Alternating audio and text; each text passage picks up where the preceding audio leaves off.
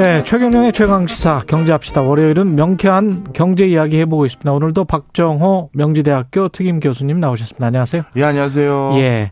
이번 주는 환율 이야기부터 해서 자산시장 이야기까지 쭉 갈 건데요. 환율은 1280원대. 근데 오늘 뭐 경제신문들 보니까 거의 정점이 아닌가 뭐 이런 보도도 나오고 있고 어떻게 보십니까 지금?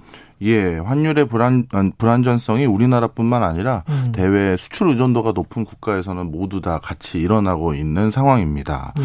어, 실질적으로 이 요 근래 어 중동에 있는 대부분의 국가들이 미국과 동일하게 음. 어, 기준금리를 각각 0.5%씩 우리 흔히 말해서 두 단계 점프했다고 하죠.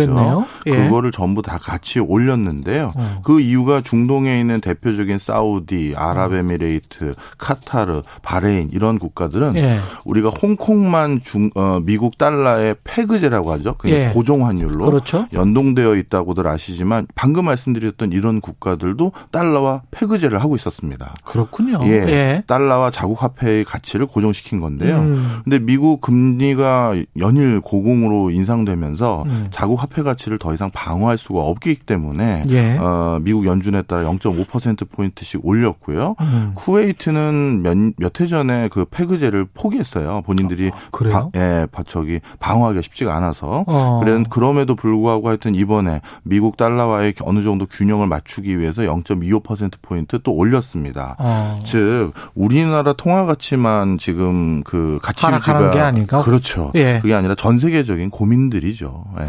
중국 위안화도 뭐 떨어지고 일본 네. 엔화도 뭐 엄청나게 떨어졌고요. 맞습니다. 예. 네. 근데 이게 결국은 미국의 경제 성장률은 그래도 상대적으로 좀 좋고 그리고 인플레이션은 미국이 높기 때문에 그래서 통화 긴축을 하는 것 그게 가장 큰 이유입니까? 네, 미국은 예. 그리고 이렇게 보시면 될 것 같아요. 지금의 상황을 우리가 흔히 경제적으로 스태그플레이션인가요?라고 막 물어보잖아요. 그 얘기는 무슨 얘기냐면 예. 경기 침체와 함께 물가 상승이 같이 그 일어나고 있는 이런 현상들이 있는데 예. 요거와 유사한 현상이 있었던 적이 딱 한 번 있었습니다. 음. 1970년대라고 그렇죠? 할수 있죠. 예. 근데 그 1970년대의 그 경제적 어려움을 극복하기 위해서 소방수로 등장한 분이 볼커라는 분이신데요. 그렇죠. 그 당시 볼커가 연준 의장이 되면서 어. 79년도에 되셨는데 예. 한마디를 하셨어요. 시장에 대해서 어떤 스탠스를 보일 거냐? 음. 나는 물가만 볼 거다라고 하셨습니다. 아. 그러면서 왜 물가만 보냐? 그 당시 실업률도 높아지고 그렇죠. 경기가 어, 회복한 게 완면 완연하게 행복한 것도 아닌데요. 음. 그랬더니 볼커께서 뭐라고 하셨냐면 물가만 잡으면 나머지는 그대로일 거다 라고 하셨. 하셨습니다. 아 물가만 잡으면 나머지는 예. 그대로일 것이다. 네. 예. 그러니 모든 문제는 물가만 잡으면 다 해결된다라는 말씀들을 하신 거거든요. 음. 그런데 그 이번 연준도 일단 우선순위를 물가 잡는 데 둬야 된다라고 철저히 생각한 것 같아요. 음. 지금 사실 미국은 그래도 뭐 아직까지 구인난에 시달, 시달릴 만큼 어느 정도 그래도 경기 부분에 있어서는 여타 국가에 비해서는 좀 괜찮은 편이라고들 그렇죠. 알고 있는데 예. 이렇게 주가도 미국 주가도 심상치 않고 음. 그리고 미국도 경기 상황이 점점 심상치 않다라는 걸 좀 느끼고 있는 것 같거든요. 예. 그런 과정에서도 예전처럼 물가 물가를 먼저 잡지 않으면 어 안 된다. 아무것도 백약의 무효다 이렇게 생각하는 것 같아요. 그럼 제롬 파울도 같은 생각이다. 지금 폴 보커가 생각했던 것과 같다. 예, 맞습니다. 왜 예. 그러냐면요. 이 경제학자들의 대부분은 물가가 어느 정도 통계 어, 저 통제할 수 있는 범위에서 우리가 잡지를 못하면 음. 그 다음부터는 이 문제는 경제 외적인 문제까지 불거지기 시작합니다. 정치적인 문제까지. 예, 정치적인 예. 불안전성 올라가죠. 그 다음에 하나 하나가 이제 경제하려는 문화 어 이게 바뀌어 버리는 거죠. 음. 예, 대표적으로 어 이런 고물가 또는 하이퍼 인플레이션에 준하는 물가 상승을 한두 차례 이상 경험했던 중남미 국가들은 그렇죠. 아무도 저축을 하지 않아요. 네. 아, 그러, 그래, 그러네. 예, 예. 뭐, 입을 거 안 입고, 먹을 거 안 입고, 예. 뭐 안, 안, 먹고, 예. 몇년 동안 모은 돈이 불과 몇 개월 만에 휴지 조각이 된다. 오히려 사는 게 낫겠네. 그렇죠. 미리 사는 게. 예. 예. 그런 거를 한두 번 경험하신 국민들이 있는 국가에서는 이제 저축하라라고 하면 정신, 정신 나갔냐 소리가 나오거든요. 정부나 중앙은행에 대한 불신으로 바로 이어지는군요. 그렇죠. 이게. 그러다 보니까 이제 저축률이 떨어진다는 건 국가가 중장기적으로 성장할 수 있는 시드머니가 없어지는 거니 음. 경제 전반에 저성장 기조가 유지되는 거고요. 그렇죠. 그 다음에 두 번째는 시중에 그 외환 시장이 아주 불안정해져요.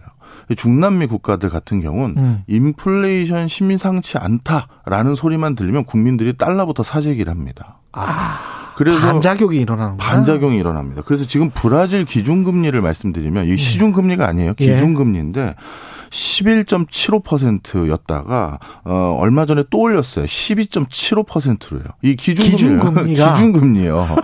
그러니까 이런 국가들이 이렇게 기준금리를 10% 이상으로 하는 이유가 네. 몇 번의 이런 그 물가잡이에 실패를 하고 났더니 야 이럴 때는 달러부터 내가 손에 움켜쥐고 있어야 우리 집 생활비 내고 먹을 거 살 수 있구나라는 국민들의 인식이 형성되다 보니까 음. 한 번씩 한 번씩 국제적인 이런 소요가 일어나고 나면 시장에서 달러가 완전히 사라져 버려요. 그러면 더 달러 풍기 현상이 일어날 테고. 그럼 달러가 더 귀해지니까 자국 화폐를 방어하기 위해서 기준 금리는 10%가 뭡니까? 브라질은 2017년도엔 이거보다 더 높았거든요. 그랬죠. 자, 그러니 한번 물가를 못 잡는구나. 물가 이거 우리가 생각하는 범죄에서 이게 방어가 안 되는구나가 국민들이 인식하게 되면 이런 폐해가 생기거든요.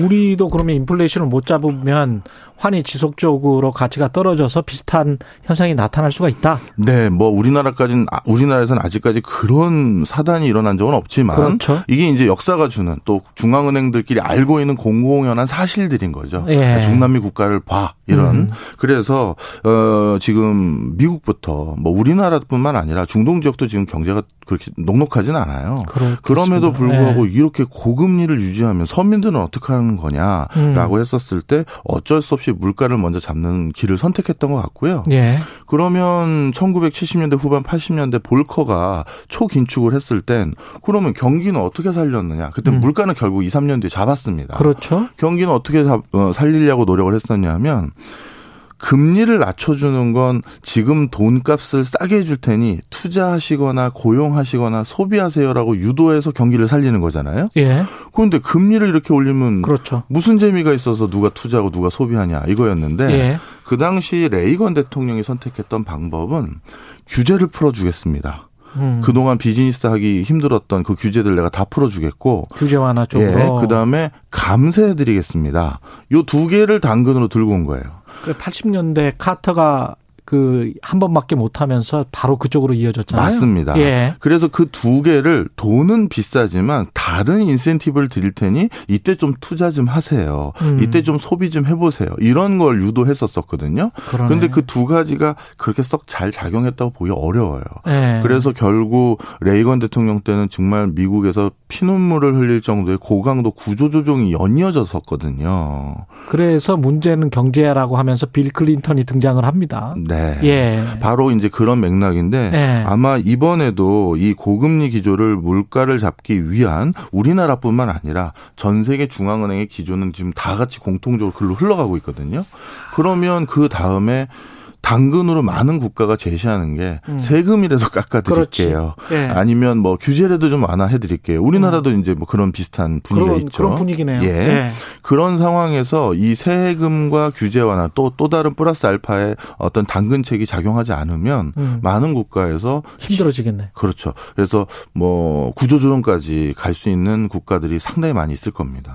근데 금리를 인상한다고 해서 또 다른 반론은 이런 게 있더라고요. 예. 그러니까 이번 같은 경우에 미국은 어떨지 모르겠습니다만 유럽이나 한국 같은 경우에 에너지 가격이랄지 곡물 가격이 상승함으로 해서 지금 인플레이션이 일어나고 그것의 주된 원인 중에 하나는 러시아 우크라이나 전쟁이잖아요. 네. 그러면 전쟁 안 끝내면서 또는 미중 갈등이나 이 공급망 해결을 안 해, 안 해놓고 물, 뭐죠? 금리만 계속 인상해가지고 인플레이션 잡을 수 있느냐 이런 반론도 있습니다. 맞습니다. 예. 그런데 이제 선진국 같은 경우는 예. 그동안 물가와 시장 상황에 영향을 주는 여러 무기들 중에서 음. 철저히 금리에만 점점 더 의존하게 될 수밖에 없었던 게요.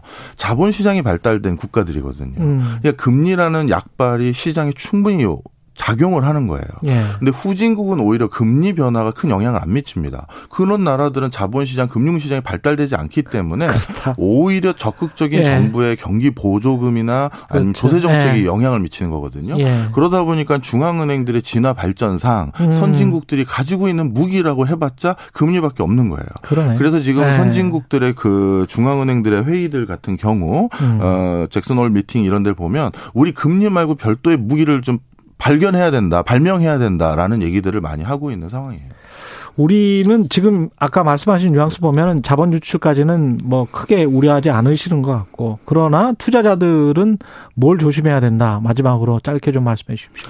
네. 어, 지금 이렇게 환율이 일단 올라가면 많은 음. 분들은 교과서에서 아니 환율이 올라가면 우리나라 수출 경쟁력이 높아지는 거 아니야? 음. 이렇게 교과서에선 그렇게 가리키지만 예. 실물 경쟁 그렇지는 않습니다. 우리나라는 기초 원자재를 외국에서 사와서 그걸 가공해서 수출하잖아요. 그렇죠. 이건 원자재 가격의 급등을 의미하는 겁니다. 그렇죠. 따라서 지금 하시는 분야가 음. 해외에서 무엇인가를 어, 선적해서 가지고 오시는 일을 하는 거라면 음. 앞으로 이 환율이 올라가는 것으로 인한 어, 재무 건전성에 대한 부담 고민을 많이 하셔야 됩니다. 특히 기업인들. 예. 예. 알겠습니다. 박정호 명지대학교 특임 교수였습니다. 고맙습니다. 감사합니다. 최경령의 최강 시사였습니다. 고맙습니다.